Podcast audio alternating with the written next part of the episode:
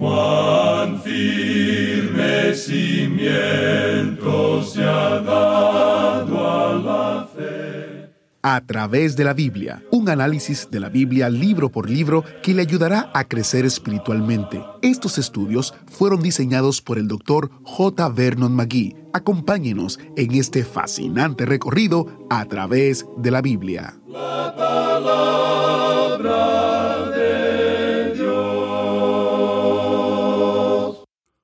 Proverbio es una verdad expresada de una forma que es fácil de recordar, una filosofía basada sobre la experiencia y una regla para la conducta.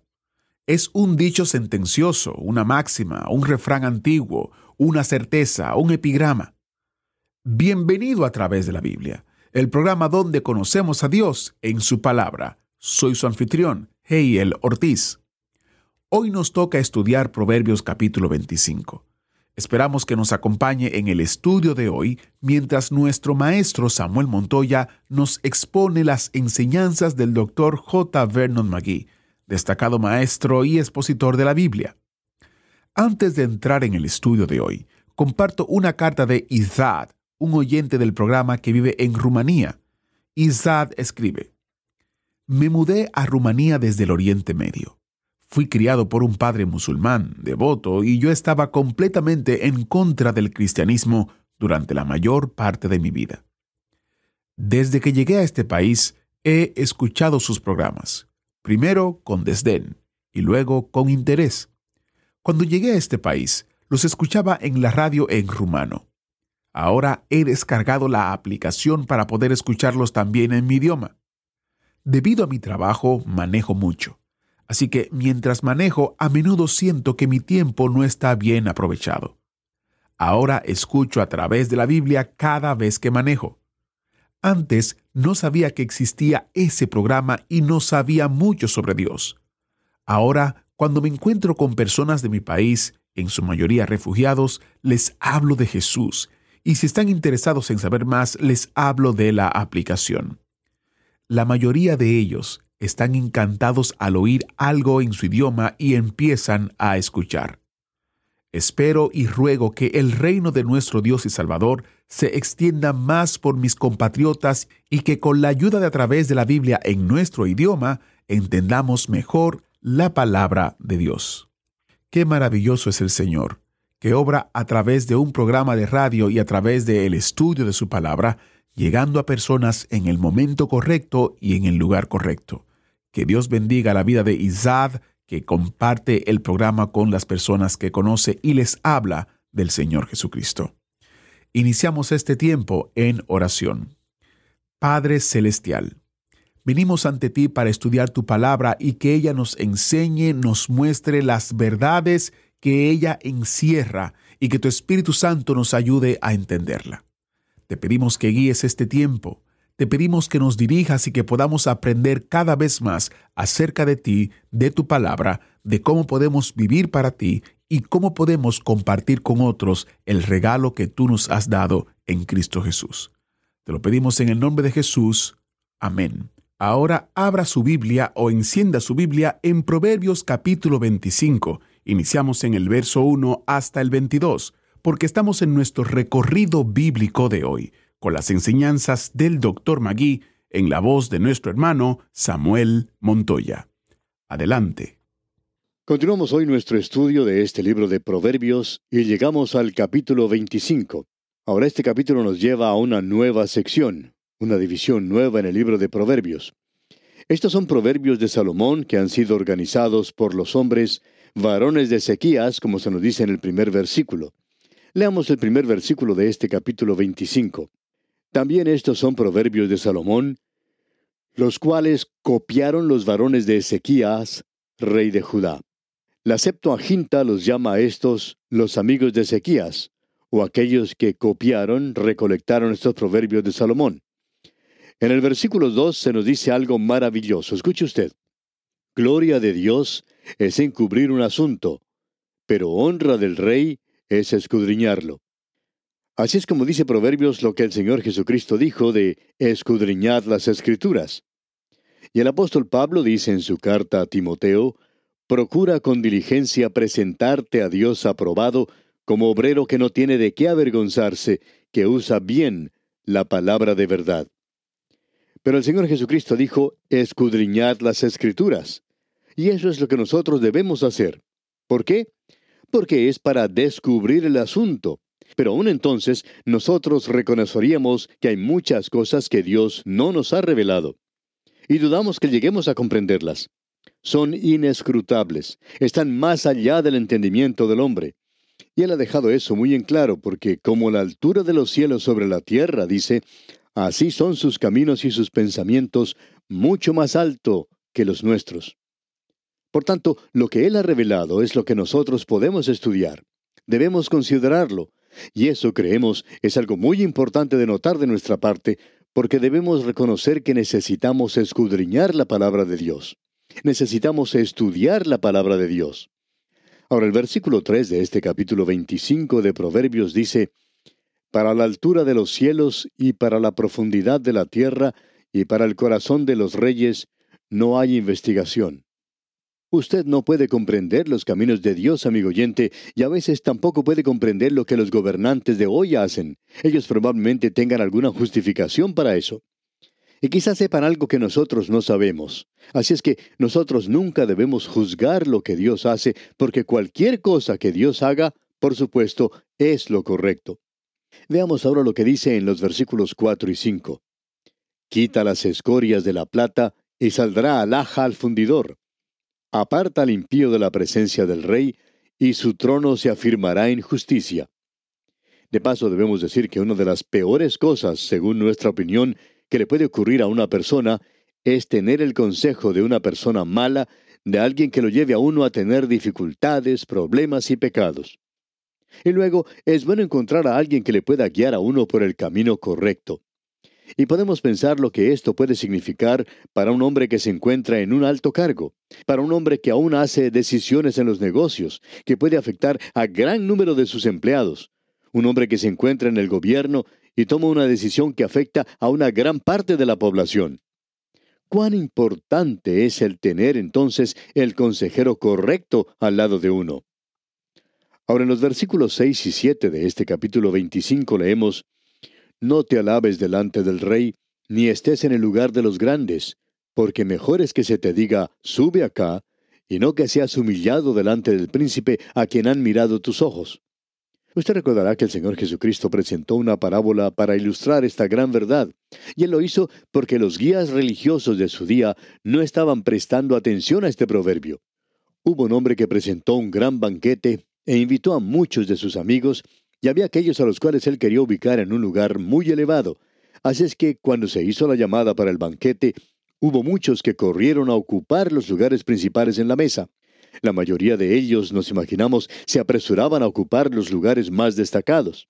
El Señor Jesucristo estaba presente allí en ese día. Aparentemente, Él esperó hasta que todos habían entrado, y luego les dijo, Cuando fueres convidado, ve y siéntate en el último lugar, para que cuando venga el que te convidó te diga, Amigo, sube más arriba. Entonces tendrás gloria delante de los que se sientan contigo a la mesa. Ahora quizá alguna otra persona haya ocupado ese lugar y el que los convidó le llama la atención y le dice, haz lugar para esta persona. Y se tiene que ir a ocupar uno de los lugares más humildes. Hay personas que tratan de ocupar los lugares más destacados empujando a los demás a un lado. Son personas ambiciosas. Aún en los círculos cristianos existen personas que quieren progresar de esta manera. Debemos decir que esa es una tragedia en los círculos de creyentes. Quizá uno podría criticar a un hombre en el mundo de los negocios tratando de progresar, pero eso no debe existir en la obra cristiana. Nunca debería ser así. Ahora el versículo 8 dice, No entres apresuradamente en pleito, no sea que no sepas qué hacer al fin, después que tu prójimo te haya avergonzado. El Señor Jesucristo presentó una parábola en cuanto a esto también. Él dijo, ¿qué rey al marchar a la guerra contra otro rey no se sienta primero y considera si puede hacer frente con diez mil al que viene contra él con veinte mil? Y si no puede, cuando el otro está todavía lejos, le envía una embajada y le pide condiciones de paz.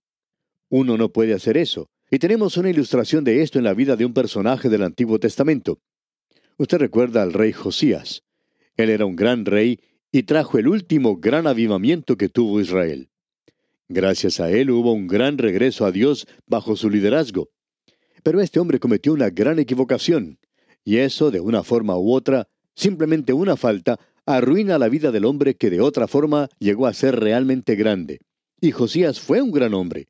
Fue un hombre destacado y un gran hombre de Dios. Pero usted recordará que cuando el faraón Necao vino a hacer la guerra no contra Josías, sino contra un enemigo completamente diferente, y este faraón Necao le dijo a Josías que él no había llegado a luchar contra él, él le dijo, Yo no vengo contra ti, sino contra la casa que me hace guerra. Pero este hombre Josías, un hombre joven, salió sin embargo a la lucha. Pensamos que él opinaba que esa era la voluntad de Dios para él. Y muchos hombres le echan la culpa al Señor por lo que hacen cuando es algo equivocado.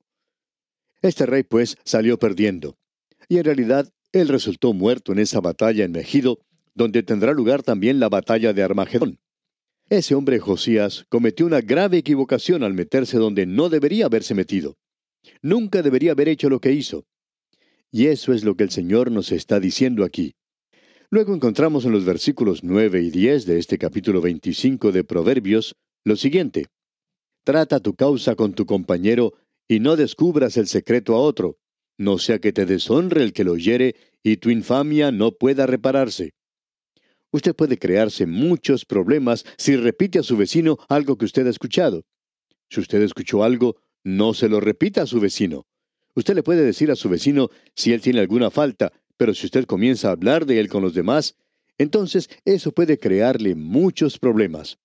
Si quiere hablar con su vecino personalmente, puede hacerlo. Ahora, el versículo 11 de este capítulo 25 es un versículo realmente maravilloso. Leamos. Manzana de oro con figuras de plata es la palabra dicha como conviene. ¿No es cierto que esto es algo hermoso? Quizá deberíamos tomar un momento para hablar algo acerca de esta manzana de oro.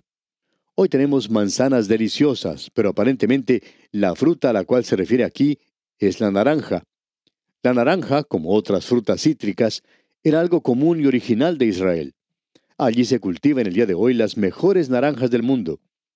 Así es que uno se da cuenta que esta fruta que se menciona evidentemente es la naranja. Uno puede encontrar palabras maravillosas al leer la palabra de Dios. La palabra justa es dicha en el momento oportuno por ciertas personas. Y hay veces que eso es algo muy bueno. A veces es una palabra de corrección, pero es algo necesario. Es dicha como conviene. Es lo que corresponde decir en esa ocasión. Y pensamos que esto es algo sobre lo cual nosotros deberíamos orar mucho, sobre lo que debemos decir en el momento oportuno. Hay muchas cosas que necesitamos reconocer que nosotros podemos decir la cosa equivocada en el momento correcto. Y hay muchas personas que parecen tener un talento especial para decir lo equivocado en el momento oportuno. Y estos no deberían probablemente abrir su boca para decir verdad. Pero es bueno decir la palabra dicha como conviene. De seguro que usted conoce a un hijo de Dios que tiene la reputación de ser capaz de decir la palabra conveniente en el momento oportuno. En una iglesia había una ancianita que siempre tenía la costumbre de decirle algo bueno o hermoso al predicador al finalizar su sermón. Y muchas veces los miembros de la congregación se quedaban a escuchar lo que ella tenía que decir, porque éstos muchas veces no tenían nada bueno que decir acerca del sermón que habían escuchado. Así es que en cierta ocasión llegó un predicador de visita a esa iglesia, y era un poco peor de los que habían tenido antes, y la congregación estaba muy interesada en escuchar lo que esta ancianita le iba a decir. ¿Qué es lo que ella podía decirle a un predicador con un sermón como el que había predicado? De modo que ella se acercó al predicador y le dijo, Pastor, quiero decirle que disfruté mucho su sermón porque esta mañana usted ha usado algunos de los versículos más maravillosos que se encuentran en las Escrituras. Y amigo oyente, esa es la palabra dicha como conviene. Y es como una naranja de oro con figuras de plata. Y como bien usted sabe, la naranja y la plata van muy bien juntas. Ahora el versículo 12 de este capítulo 25 dice, Como zarcillo de oro y joyel de oro fino es el que reprende al sabio que tiene oído dócil. De seguro que usted ha podido apreciar algunos aretes o zarcillos de oro en la oreja de una dama. En nuestros días hasta hay hombres que los usan, aunque no hemos visto uno que luzca muy atractivo. Pero usted ha visto a mujeres usando hermosos zarcillos. Pues bien, debemos decirle que hay ocasiones cuando una persona tiene que ser reprendida y debería hacerlo. Es muy importante que notemos esto, digamos de paso, porque estamos viviendo en un día que si uno dice algo en público, especialmente si no es bueno, la gente dice, usted ha perdido a esa persona, usted nunca podrá ganarle a él. Amigo oyente, si esa es la persona apropiada, usted podrá ganarle, pero si no lo es, entonces usted no podría ganar de ninguna manera. Así es que hay oportunidades cuando es necesario reprender a otra persona. Ahora el versículo 13 dice, como frío de nieve en tiempo de la siega, así es el mensajero fiel a los que lo envían, pues al alma de su Señor da refrigerio. En aquellos días los israelitas traían nieve desde el monte Hermón y la guardaban y luego la usaban en el tiempo de cosecha, y allí hacía mucho calor. Y entonces esa nieve era algo muy bueno, sabía maravilloso. Así es el mensajero fiel entonces. Con razón el Señor va a decir a algunos, bien, buen siervo y fiel. En el día de hoy nos gusta tener a personas que son fieles. Un hombre quiere tener una esposa fiel. Él ama a los hijos fieles. Quiere empleados que sean fieles también. Si es un pastor, quiere tener empleados o congregación fiel. Y la gente también quiere un pastor que sea fiel. La fidelidad, pues, es algo maravilloso. Y es como tomar una bebida fresca en un día de mucho calor, el tener a alguien que sea fiel. Siguiendo adelante, el versículo 14 dice, como nubes y vientos sin lluvia, así es el hombre que se jacta de falsa liberalidad. Hay personas a las cuales les gusta decir lo maravillosos que son. Este es un cuadro de los apóstatas en los últimos días. Usted recuerda que Judas los describe de una manera muy vívida. Él dice, nubes sin agua llevados de acá para allá por los vientos, árboles otoñales sin fruto, dos veces muertos y desarraigados, fieras ondas del mar que espuman su propia vergüenza. ¡Qué cuadro el que tenemos aquí! Luego, pasando al versículo 16 de este capítulo 25 de Proverbios, leemos, Hallaste miel, come lo que te basta, no sea que hastiado de ella la vomites. Debemos decir aquí que en el Antiguo Testamento la miel ilustra la dulzura natural. No se permitía usar la miel en el pan o en la carne del sacrificio. Y ese sacrificio nos habla de Cristo. Nos habla de Jesucristo humano, si bien le parece y no había una dulzura natural en él. ¿Se ha encontrado usted, amigo oyente, con personas que son tan dulces? Dicen cosas tan dulces que hasta lo hacen enfermar a uno. Bueno, notemos lo que se nos dice aquí. No coma demasiada miel porque lo va a enfermar del estómago. Y el versículo 17 es algo muy bueno también. Escuche usted. Detén tu pie de la casa de tu vecino, no sea que hastiado de ti te aborrezca. No pase demasiado tiempo visitando al vecino. Eso es lo que se nos está diciendo aquí y es algo muy importante. Y quizá alguna vez usted pueda escuchar alguna conversación en esa cocina entre esa ama de casa y otra persona que se encuentra allí diciendo, ¿cómo me gustaría que esa chismosa se quedara más bien en su casa y no viniera a visitarme tanto? Es mejor, amigo oyente, no abusar de la bienvenida que recibe en algún lugar. Eso es lo que se nos dice aquí. Luego en el versículo 18 leemos, Martillo y cuchillo y saeta aguda es el hombre que habla contra su prójimo falso testimonio. Ya hemos tenido esto antes. Avanzando un poco más al versículo 19, dice, Como diente roto y pie descoyuntado es la confianza en el prevaricador en tiempo de angustia. Judas Iscariote, por ejemplo, era como dolor de muelas y también era un tipo dolorido. Ese hombre era ambas cosas. Hay muchas personas así como usted bien conoce. De seguro que usted se habrá encontrado con algunos de ellos.